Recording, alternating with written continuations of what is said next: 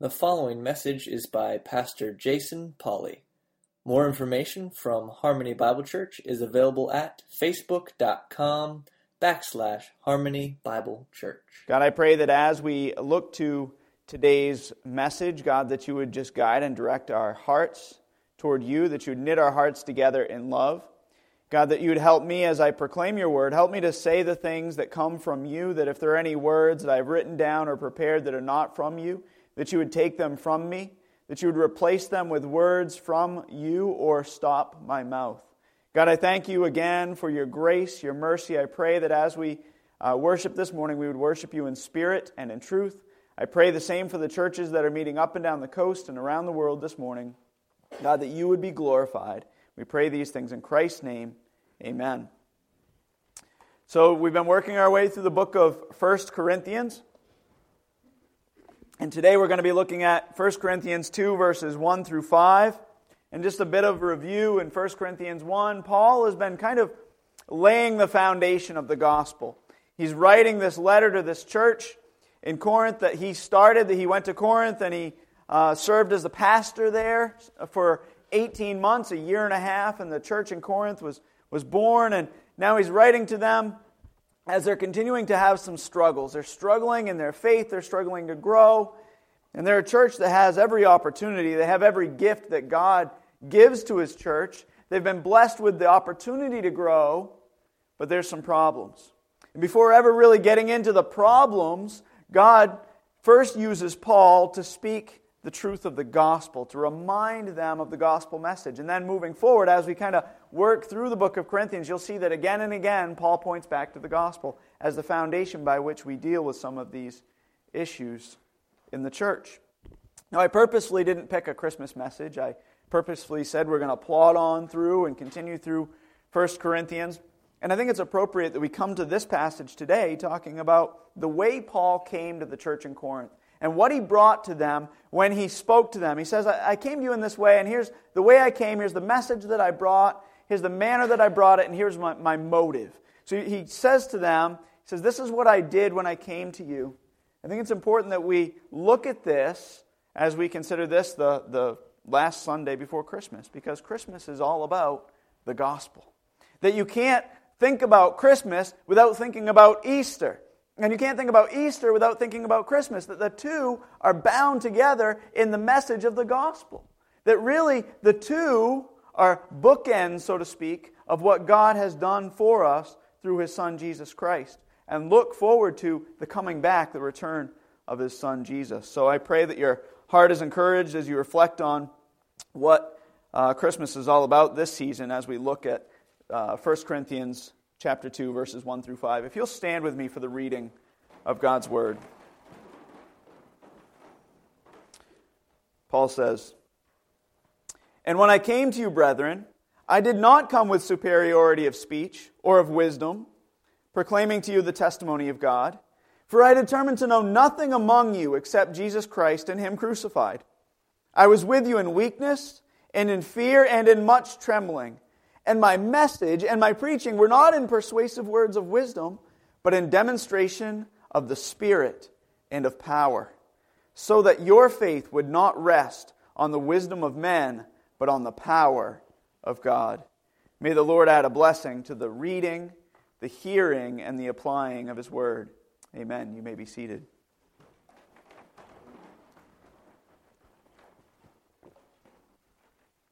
So, the first point in your sermon outline, jumping right in, the first point is the message. Number one, the message. Look at verses 1 and 2 again. Paul says, And when I came to you, brethren, he's reminding them of when he first came to Corinth, I did not come to you with superiority of speech or of wisdom, proclaiming the testimony of God.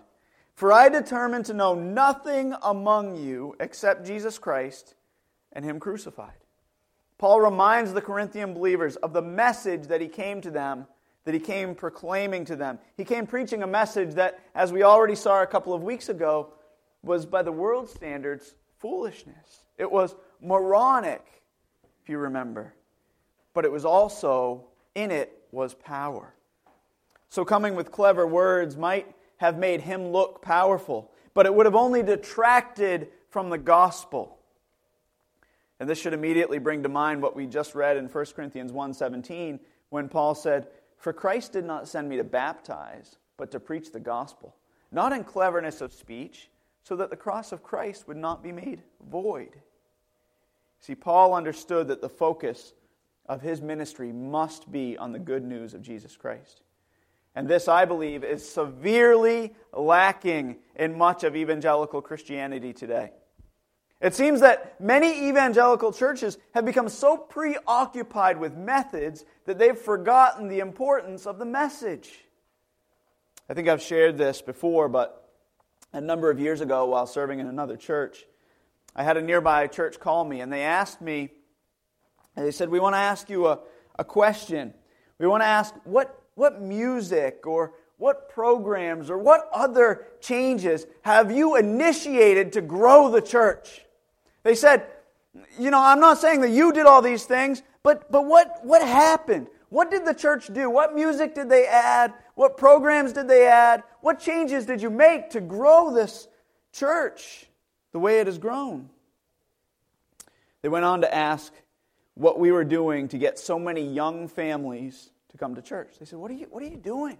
Because our church, and our church, is all, it's all of us old people, right? The church is slowly dying. I remember talking to a friend of mine, and he said, I was at a church and was a member there for a long time, and he said, the only time the attendance changed was when somebody went on to glory.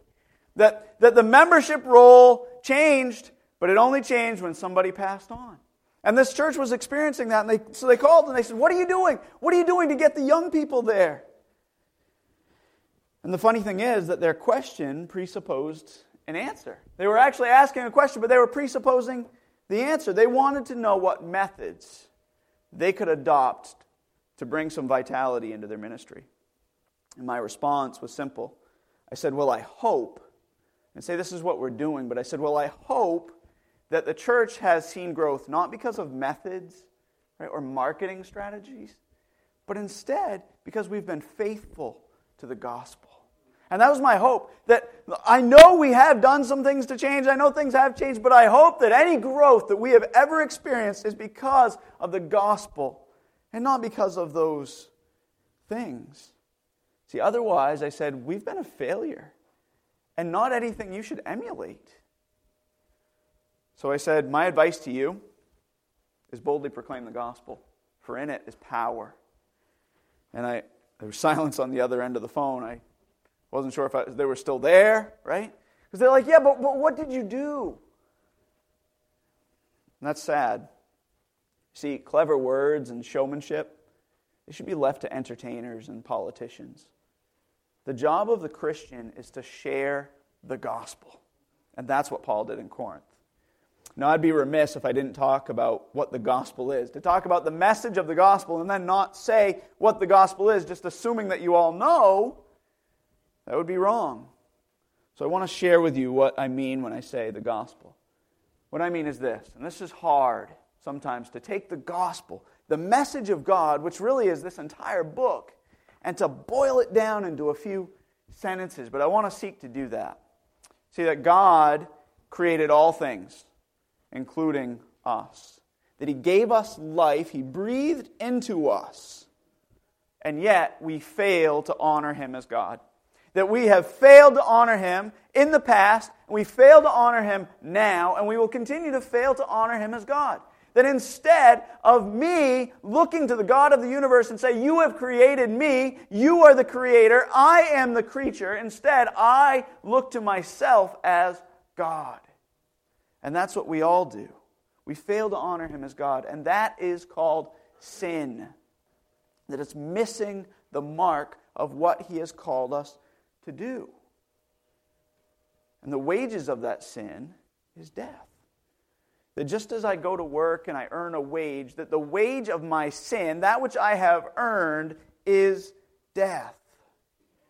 You see, God has called us to live lives that honor Him and bring Him glory. And the problem is that some of us may come closer. I've said this before that it's like trying to throw a rock at the moon. That God's standard is perfection. And we can try to throw a rock at the moon, and I may get closer to Mark, closer to the moon than Mark, right? But both of us are going to miss that goal of hitting the moon with a rock. And in the same way, both of us will fail to live up to God's perfect standard of holiness. And the punishment for that is sin. But God, God in His grace, has been calling a people to Himself since the beginning. And ultimately, He sent His Son as a substitutionary sacrifice, an atonement for our sin. That Christ came, He lived without sin, He died in our place. Scripture says He was crushed for our iniquities, He was pierced for our transgressions, and that He rose from the dead, defeating death and sin, proving that He was God. And then our response is to believe. Believe on the Lord and Savior Jesus Christ. Believe in Him, not just as our Savior, but also as our Lord.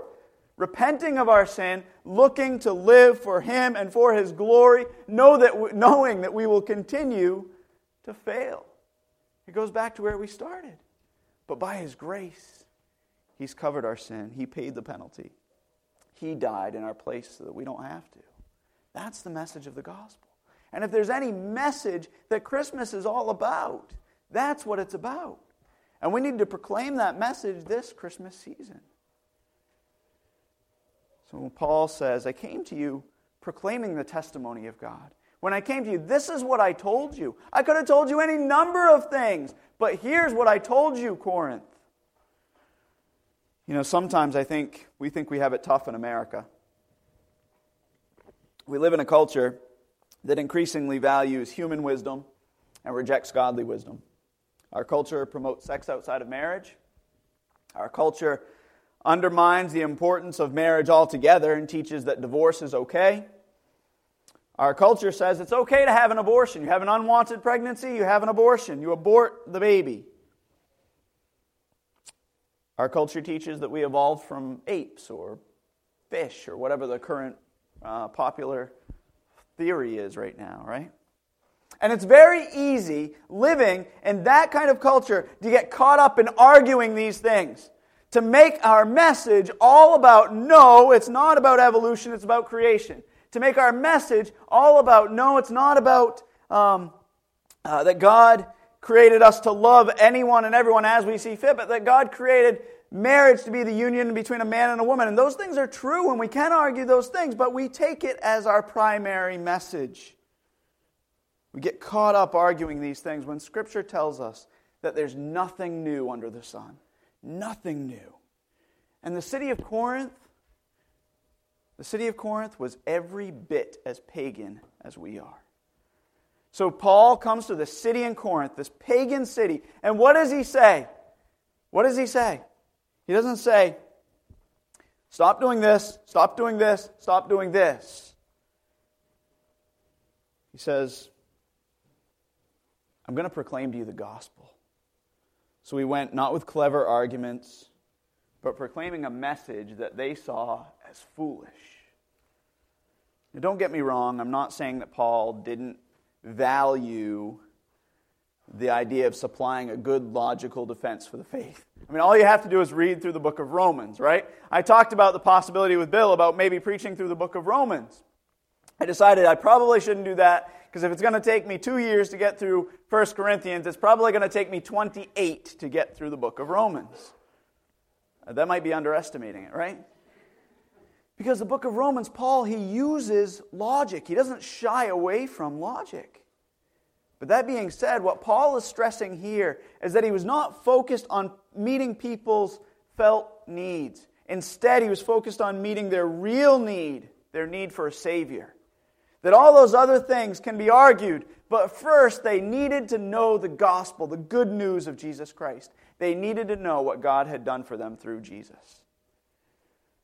So while Greeks were searching for wisdom and Jews were looking for miracles, Paul knew there's power in the gospel. So if I'm going to bring anything, that better be what I bring. So he didn't come to Corinth appealing to their desire for wisdom. See, his goal wasn't to just win them over intellectually for he knew that would not produce genuine disciples. I was talking with a brother during the coffee fellowship time, and he said he met with a Jehovah's Witness one time, and he proceeded to just pummel him intellectually, just pummel him to the ground, and left feeling kind of proud, and then within a short period of time thought, I better never do that again, right? You can win people over intellectually, but it doesn't produce genuine disciples. See, I would argue seminaries around the world are full of men and women who understand the message of Christianity intellectually, but they're spiritually lost. Seminaries that are spiritually lost. In fact, in fact, studies show that the more education a pastor has, the less likely he is to have a biblical worldview. That the more you go to school, the more they teach you that the Bible is not true. Now, granted, that's throwing all the real super liberal seminaries in there into the mix as well, which, by the way, most of them are. That's why they're called cemeteries, right? Because that's what they produce is death. Not all of them, but many of them. praise God for men like Al Mohler who have reformed um, many, uh, much of uh, Christianity's uh, base for seminary, much, who is, who is a Southern Baptist who has said, we need to change what the Southern Baptist Convention, what our seminaries are teaching, right? Because they started down that slope. We ourselves started down that slope, that slippery slope of liberalism and abandoning the Word of God. So while they're intellectually, they understand the message of the cross and Christ, they're spiritually lost, and ultimately they're going to spend an eternity in hell.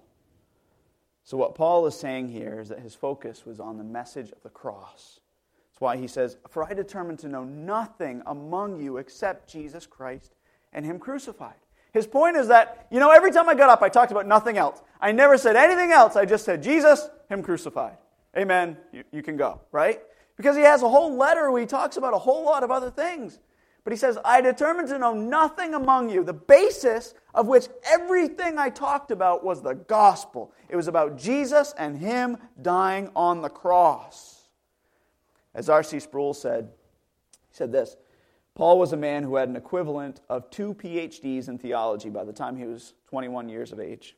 A man who wrote with great insight on the whole scope of theology. Nevertheless, he said the focal point of his teaching, preaching, and ministry among the Corinthians was simple Jesus Christ and Him crucified. See, Paul had witnessed the power of God in people's lives. Therefore, he trusted the gospel far more than he trusted in his own ability to craft words or programs that would draw people to the Savior. That's why he says in 2 Peter 1 16, he says, For we do not follow cleverly devised tales when we made known to you the power and coming of our Lord Jesus Christ, but we were eyewitnesses of his majesty. See, Paul saw the power of the gospel in people's lives. And when you have a taste for that power, when you've seen that power, what God can do in people's lives, why would you ever abandon the central message of the gospel?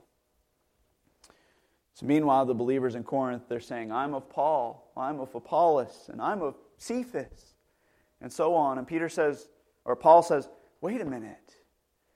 I came to you not with the goal of making a name for myself, but instead to make a name for Jesus. And that's my prayer that when I stand up here every Sunday, that I make a name for Jesus. Warren Wiersbe tells the following story. He said, A certain church had a beautiful stained glass window just behind the pulpit, and it depicted Jesus on the cross. One Sunday, there was a guest minister who was much smaller, shorter than the regular pastor. A little girl listened to the guest for a time, and then she turned to her mother and asked, Where is the man who usually stands there so we can't see Jesus? See, that should be every pastor's nightmare that we stand here so that you can't see Jesus. So the question is is it wrong to speak well? Is it wrong to have good quality music? Is it wrong to make it look like you actually care and put some effort into the service? No, those are good things, right? The problem is when that which is good becomes that which is ultimate.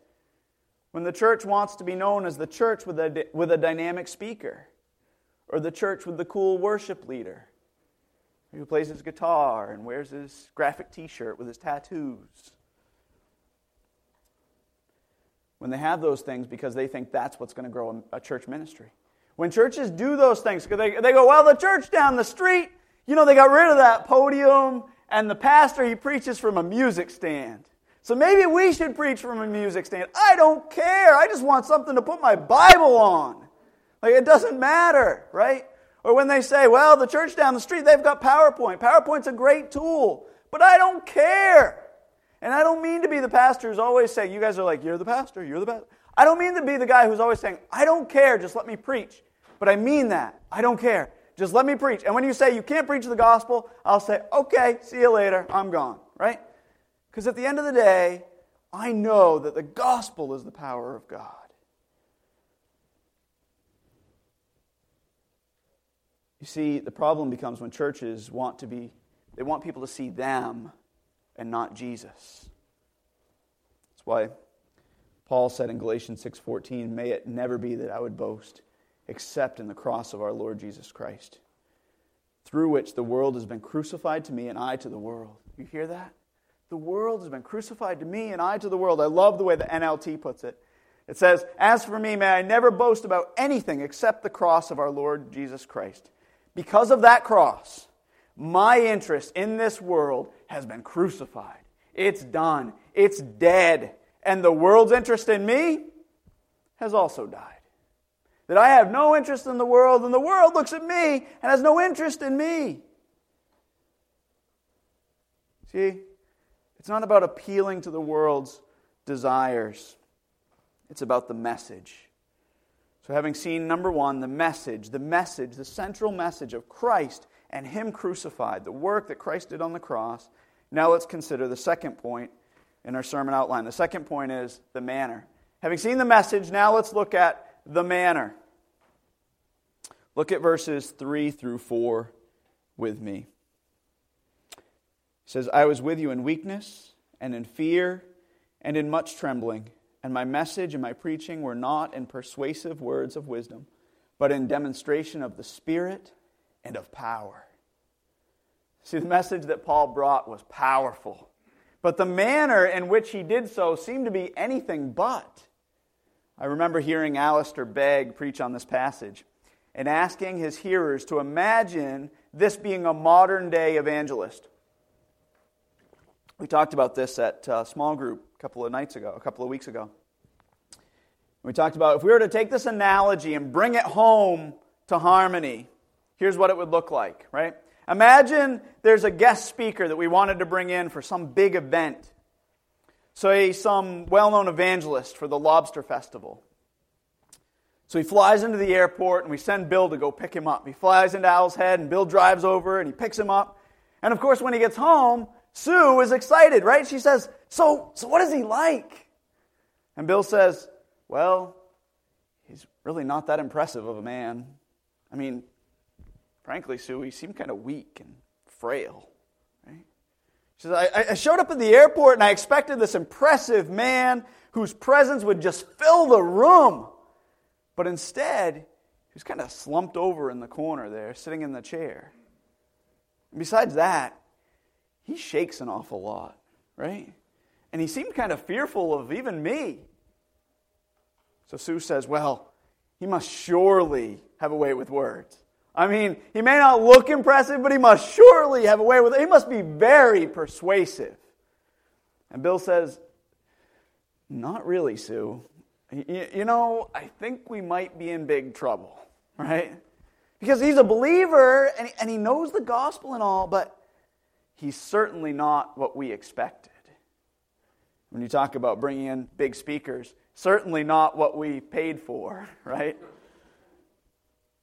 And that describes Paul showing up in Corinth. He says, I was with you in weakness and in fear and in much trembling, and my message and my preaching, they weren't done in persuasive words. I mean, that's quite a resume for an evangelist. I mean, imagine somebody sends that to the church and says, hey, you know, I would love to be your pastor, but I got to tell you, I'm weak, I'm fearful, I tremble a lot, and I'm not very convincing when I preach the message. I think the pulpit committee would be like, next, right? That's the Apostle Paul. That's his list of qualifications. In the book of 2 Corinthians, Paul says again and again that he was seen as weak and unimpressive. 2 Corinthians 10:10 he says, "For they say, this they're saying this about Paul, his letters are weighty and strong, but his personal presence is unimpressive, and his speech is contemptible." When you think about Paul, it certainly didn't deter him, for in 2 Corinthians 12:9, he says, "But he, God, has said to me, My grace is sufficient for you, for power is perfected in weakness. Most gladly, therefore, I would rather boast about my weakness so that the power of Christ may dwell in me. Therefore, I'm well content with weakness, with insults, with distresses, with persecutions, with difficulties. For Christ's sake, when I am weak, then I am strong.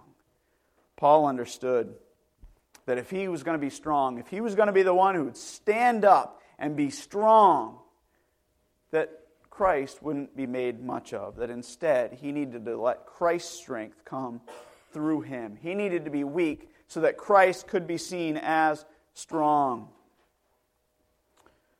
So, having seen, first of all, the message, the gospel, Christ and Him crucified, that that was a central message that He brought, and the manner that he brought it not in human strength, but frankly in weakness, fear, trembling, in an unimpressive way. Now let's consider the motive. Number three, the third point in your outline is the motive. What was Paul's motive? Why did he bring this message and why did he bring it in this way? Look at verse 5. Paul says this. He says, So that your faith would not rest on the wisdom of men, but on the power of God. Paul says, I came to you with this message, the gospel, and in this manner, not in human strength, so that you would know the power of God and not the power of Paul. He says, If I had come to you with some other message, if I had reasoned with you and argued with you and pummeled you, then you would have known the power of Paul and not the power of God. But that's not at all what Paul wanted. John MacArthur tells of a time he was talking to a pastor after a Sunday morning service, and the pastor said, See that man over there? He's one of my converts. And then he then explained to Pastor MacArthur, to John MacArthur, he said, Not the Lord's, but mine. Apparently, this man had become a disciple of the pastor, but not a disciple of Christ. That it's very possible for someone who is able to speak who is able to use persuasive words to draw men to himself. That's why we see cults, right? That's why we see men who can convince hundreds or thousands of people to do crazy things that run contrary to Scripture. It's easy to become the disciple of a man without becoming the disciple of Christ. And that's exactly what Paul was seeking to avoid. He's saying, How can you say, I am of Paul? Do you remember the way I came to you? Remember, it wasn't as though Paul didn't have any strength. It was instead that he understood that relying on his own strength would produce disciples for himself.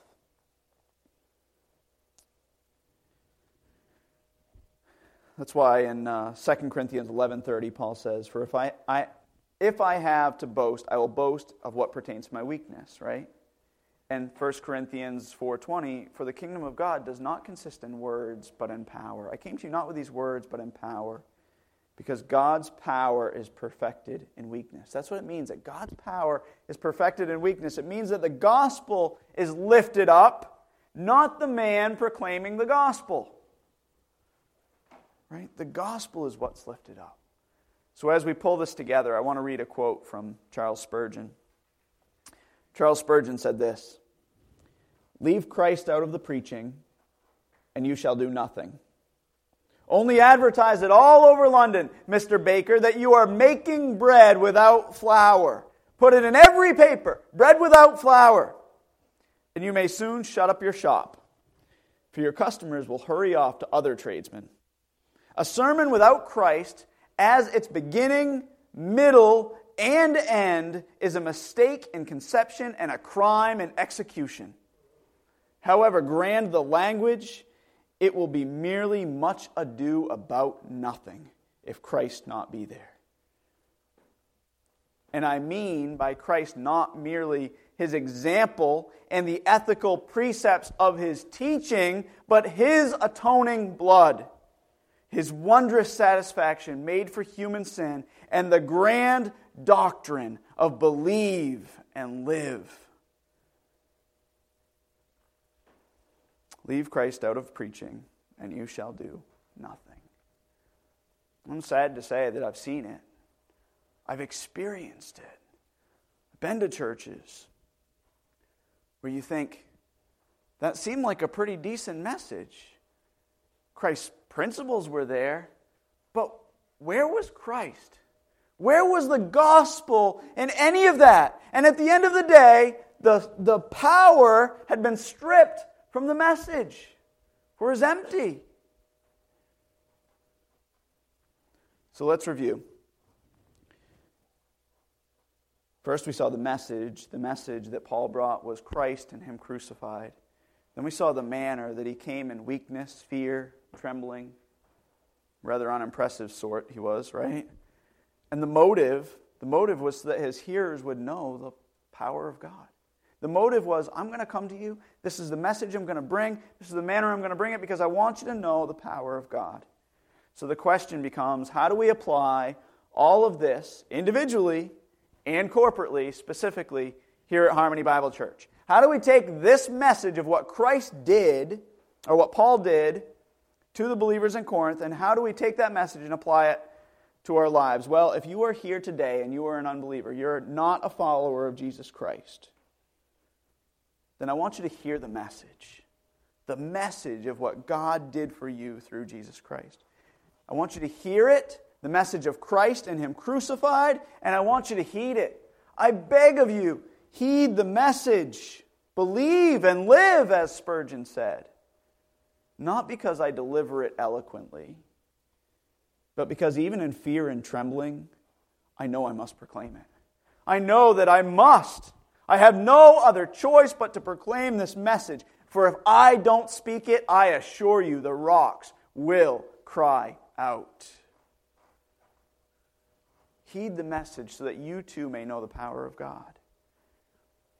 Now, for the rest of us, for the, those who are believers here, and I can't help but think that many of you probably are. That's why you're here on Sunday morning, gathered with the saints. I don't know your heart, but I know this. If you have not committed your life to Jesus Christ as your Lord and your Savior, if you're not sure that you are a believer, that your eternity is bound in heaven because of His work on the cross, then I encourage you, come speak to me. Come speak to Bill. Right? We would love to talk with you more about that. And how you can know for sure. Not because of yourself, but because of Christ. But if you are a believer, if you are a believer, then my challenge to you is this. Remember how Paul came to Corinth. Remember how he came to this dark and ungodly place, a place desperate to know the things of God a place not unlike the world in which we live. And how did he come? Well, remember how he came. Number one, I want you to remember the message. Remember the message Christ and Him crucified. That was the message. So, as you step out those doors this afternoon and you step into this world, that's what I want you to remember is Christ and Him crucified. That's your message. And may we never detract from the gospel. May we not get confused about what our primary message is. We get confused all the time. You know, I was thinking this morning as I was praying over the message and I was up early and I thought, I'm going to preach to 50 people today, or whatever the number is, right? And most of you have an audience far big, bigger than that with the people you work with, with your families, let alone Facebook. Right? And I see what we post on Facebook. And we detract from the message. If I, if I said, What is the central message you should be proclaiming? we would all agree it's the gospel. And then we leave here and we proclaim every other message possible. We get confused. Our primary message is not welfare reform. Our primary message is not health care reform. It's not gun legislation. Now, I'm not saying we can't speak to these issues, right? What I'm saying is that our primary message is Christ and Him crucified. And any addressing of these issues must be rooted in the gospel. We must remember first what Christ has done for us, and let any message that we proclaim be rooted, grounded in that first. That's what Paul did in this letter. He didn't say, hey, we got this issue with head coverings, need to jump right into it and deal with it, right? He said, let's back up. Let's talk about the gospel. Let's make sure that this talk about head coverings, let's make sure this talk about division in the church, let's make sure this talk about tongues is rooted in the gospel of Christ. So, number one, remember the message. Remember the message. And number two, remember the manner. Right? Paul says, I came to you in weakness and fear and trembling. I know most of you are probably not evangelists. That you, don't, you feel like, you know, I have a hard time sharing my faith. It's so hard. You, my family, they're hostile, the people at work, and it's just so hard. Well, good news. In some way, your resume looks like Paul's, right? That you come in weakness and in fear and in trembling. Please know it's the same for all of us. There's been many a times when I've been given the opportunity to, to, to share my faith and my knees are just knocking together, right? I know what to say. I mean, that's, I went to school to study one book, right? I mean, most people don't have that privilege of, like, they go to school, they, they get a degree in one book. Like, if you're a civil engineer, you need to know a lot of things. All I needed to know was this, right? And I still don't know it well, not as well as I should. So, but I know what to say. But still, the fear, it just grips you sometimes. But know that when Paul came, he came the same way as you, in weakness and in fear and with trembling. But he came and he proclaimed. And that's what we're to do. Remember the message, remember the manner, and then remember the motive. The motive is what drives me out of my seat to share the gospel. What drives me to get up here on Sunday morning is not my love to get up early on Sunday morning, right? It's not my love to stand up here and talk. The motive must be, and please understand, my motive is never completely pure. Our motives are never pure. They're always tainted by sin, by the way. But nonetheless, my motive must be that the world may know the power of God. That's what Paul said. So that they may know. So that your faith would not rest on the wisdom of men, but on the power of God. So remember the message Christ in Him crucified. Remember the manner. In weakness and in fear and trembling, relying on the power of the Spirit so that the world may know and experience the power of God. Let's pray.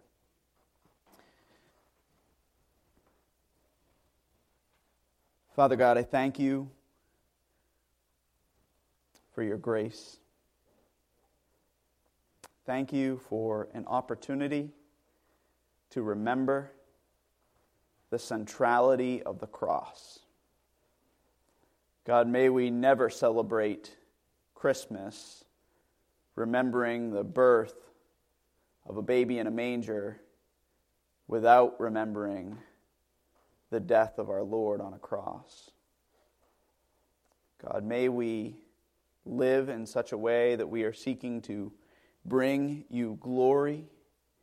God, as we go into this world, I pray that you would be with us, that you'd give us the grace that we need, the strength that we need to remember the message, the central message of Christ, your Son, and Him crucified for our sins. That we would remember the manner that just as Paul came in weakness and in fear and trembling, that we too may come in the same way, but you provide the strength to proclaim the message so that you may be glorified, the motive so that you may be glorified, and that people may see your power evident in us. God, we claim your promise that you will build your church and the gates of hell will not prevail against it. God, help us to storm the gates. We pray these things in Christ's name. Amen. Thank you for listening to this message from Jason Polly, pastor of Harmony Bible Church in South Thomaston, Maine. Feel free to share this message with others, and we invite you to connect with us on Facebook at facebook.com backslash Harmony Bible Church. God bless you, and to God be the glory.